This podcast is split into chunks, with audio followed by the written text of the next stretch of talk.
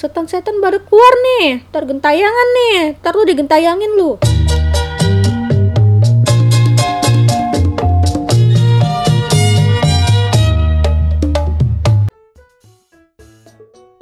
Hai semuanya, kembali lagi bareng gue Irvina Leoni alias Empok Pina Kali ini kita ngomongin soal pantangan dan kepercayaan Nah khususnya nih pantangan-pantangan yang di anut ame uh, suku Betawi Nah gue kan anak Betawi nih dan gue banyak mempelajari soal budaya-budaya Betawi Langsung aja deh ya kita uh, ngomongin soal pantangan. Nah, kalau di Betawi sendiri nih, pertama yaitu katanya sih dilarang makan pisang dempet.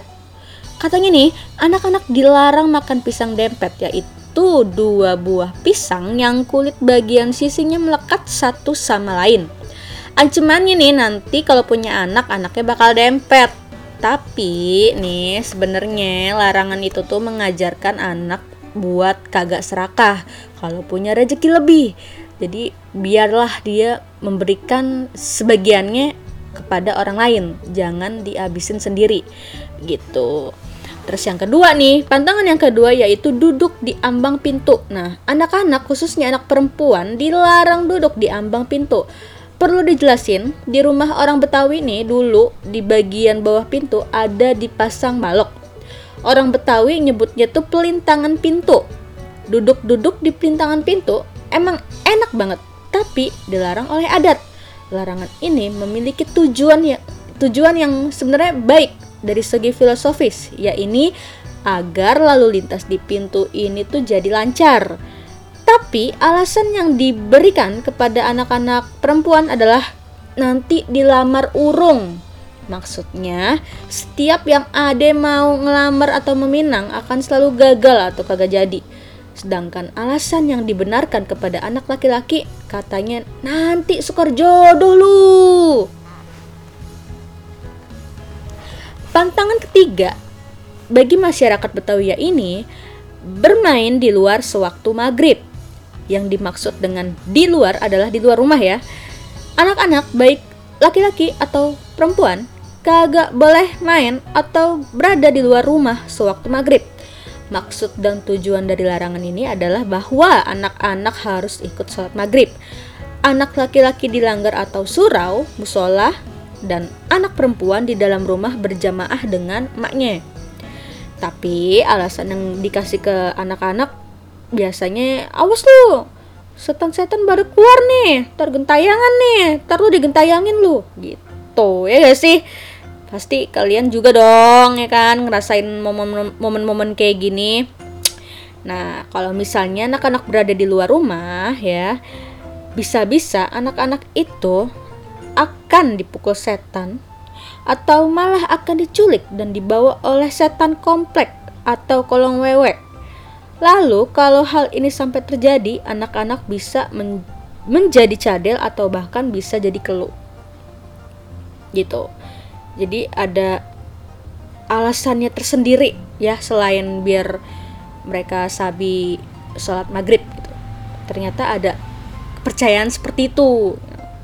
Terus culik lu, terus culik lu walaupun ya memang mungkin awalnya ya kalau menurut gue nih mungkin awalnya cuman iseng ngomong gitu doang tapi tahu-tahu emang kejadian ada gitu. Iya kagak sih? Emang ada kan? Lanjut.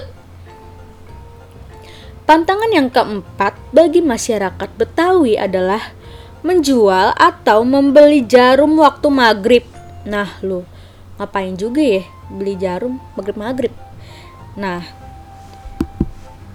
larangan menjual atau Beli jarum pada waktu maghrib ditujukan buat siapa aja nih? Lamaran menjual tentu kepada pemilik warung, sedangkan membeli pada semua orang atau pembeli. Dan larangan ini nih guys sebenarnya bertujuan buat aktif bertujuan agar aktivitas jual beli harus dihentikan pada waktu maghrib karena harus melaksanakan sholat maghrib dan waktu salat maghrib sangat singkat. Jadi, waktu yang sangat singkat itu jangan disia-siakan untuk melaksanakan hal-hal lain selain buat sholat. Tapi, alasan yang sering dikatakan adalah, katanya sih nanti setan bakal ini nih, mau berkeliaran nih.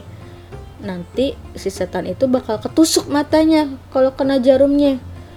Terus kalau sampai itu terjadi, pembeli atau penjual itu akan dibalas dengan setan dengan cara menusukkan kembali jarum itu ke mata si pembeli atau si penjual. Hmm, gue juga baru tahu hal-hal ini ya. baru denger gitu, baru tahu banget tentang pantangan yang nomor 4 ini. Tapi gue nggak tahu ya kalau di daerah kalian ada kagak sih pantangan jual atau beli jarum waktu maghrib? Yang kelima, menjual atau membeli terasi waktu maghrib. Alasan larangan menjual atau membeli terasi pada waktu maghrib ini sama dengan alasan larangan menjual atau membeli jarum pada waktu maghrib, yaitu waktu sholat maghrib yang sangat singkat. Itu jangan disia-siakan untuk melakukan kegiatan lain selain kegiatan sholat maghrib itu sendiri. Tapi alasan yang dikasih pasti bi pasti dibilangin bahwa terasi itu merupakan bumbu masak yang punya bau menyengat banget yang bakal menyebabkan para setan mulai gentayangan dan mengganggu si pemegang atau pembawa terasi itu. Begitu. Aduh. Ada-ada aja lagian maghrib-maghrib di terasi. Yang keenam yaitu katanya dilarang tidur sesudah sholat subuh. Sesudah sholat subuh emang enak buat tidur ba buat tidur kembali.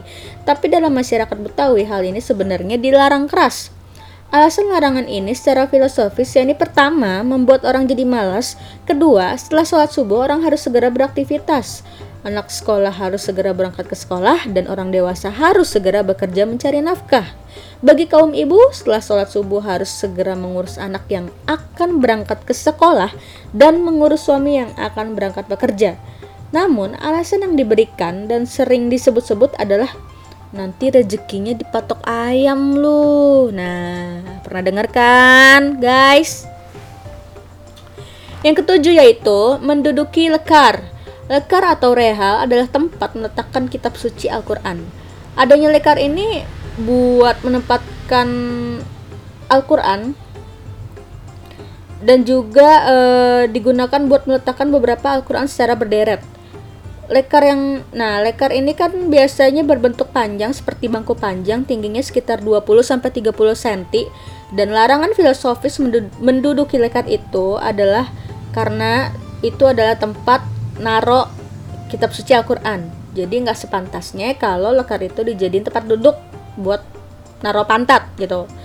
Tapi alasan yang sering dibilangin katanya jangan duduk situ nanti pantat lu bisulan. Nah lu pernah kagak lu denger kayak gitu?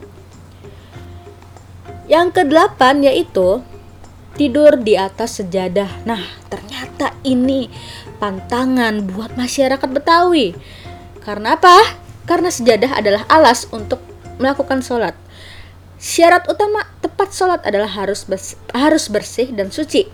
Maka alasan filosofis larangan tidur di atas sajadah adalah ditakutkannya sajadah itu terkena air liur atau kotoran badan di atau kotoran badan lainnya. Tapi alasan yang sering dikatakan orang-orang tua adalah nanti perutnya sakit lu atau enggak pantatnya bisulan lu kalau tidur di atas sajadah. Yang kesembilan yaitu hmm, katanya nih buang air atau pipis di bawah pohon itu dilarang. Karena apa? Nah, bawah pohon apalagi yang rindang adalah tempat orang berteduh dari panasnya matahari atau tempat orang duduk beristirahat setelah lelah bekerja atau melakukan perjalanan. Maka alasan filosofis larangan buang air di bawah pohon adalah akan mengganggu kenyamanan orang yang akan beristirahat namun alasan yang biasa diberikan orang-orang tua adalah takut nanti air seninya nih kena makhluk halus yang lagi di bawah puun. Nah, kalau sampai terjadi hal demikian, makhluk halus itu akan marah dan menggigit penis yang mengencinginya. Sebenarnya larangan pipis ini gak cuman soal kalau di bawah pohon doang, tapi juga di tempat-tempat lain yang sepi kayak di semak-semak atau di mana ya. Ya pokoknya kayak gitulah rumah kosong apa segala macam gitu. Nah, oleh oleh karena itu untuk tidak mengganggu makhluk halus itu sebelum pipis kita harus mengucap kata-kata seperti numpang-numpang ya. Nah, kita ucapkan itu beberapa kali. dengan mengucapkan kata-kata itu, dipercaya makhluk halus akan menyingkir dan kagak bakal kena siraman air seni kita. Nah, kayaknya ini bukan cuman pantangannya orang Betawi ya, ya sih?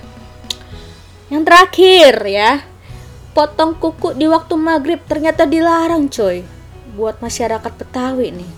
Karena apa? Karena alasannya yang sering disebut biasanya yaitu nanti ikut kepotong tuh jarinya tuh, nanti ikut kepotong tuh jarinya tuh. Atau nanti kuku setan ikut kepotong tuh. Tapi sebenarnya secara filosofis adalah seperti poin-poin sebelumnya karena maghrib adalah waktunya sholat maghrib dan waktu sholat maghrib itu sangat singkat. Kalau potong kuku nanti telat sholatnya. Gitu. Nah sekian ya. 10 pantangan-pantangan yang biasa dilakukan sama orang Betawi. Kalau di daerah kalian gimana guys? Coba dong share ya ke Facebook gue atau ke Twitter atau Instagram silahkan ya langsung ke @irvinalioni bisa follow juga bisa langsung komen atau ngomong ngasih pendapat atau ngasih masukan atau ngasih pengetahuan baru ya tentang budaya kalian ke gue siapa tahu nanti bisa gue jadiin podcast oke okay? nanti akan gue share juga uh, tentang budaya-budaya Betawi lainnya di podcast ini. So jangan lupa untuk pantengin terus ya. Dan biasanya nih bakal gue share juga di sosmed gue. Jadi mendingan follow semua sosmed gue at irvinalioni ya. Dan juga blog gue www.irvinalioni.com atau uh, YouTube gue juga boleh. Irvinalioni alias Empok Pina. Cialah.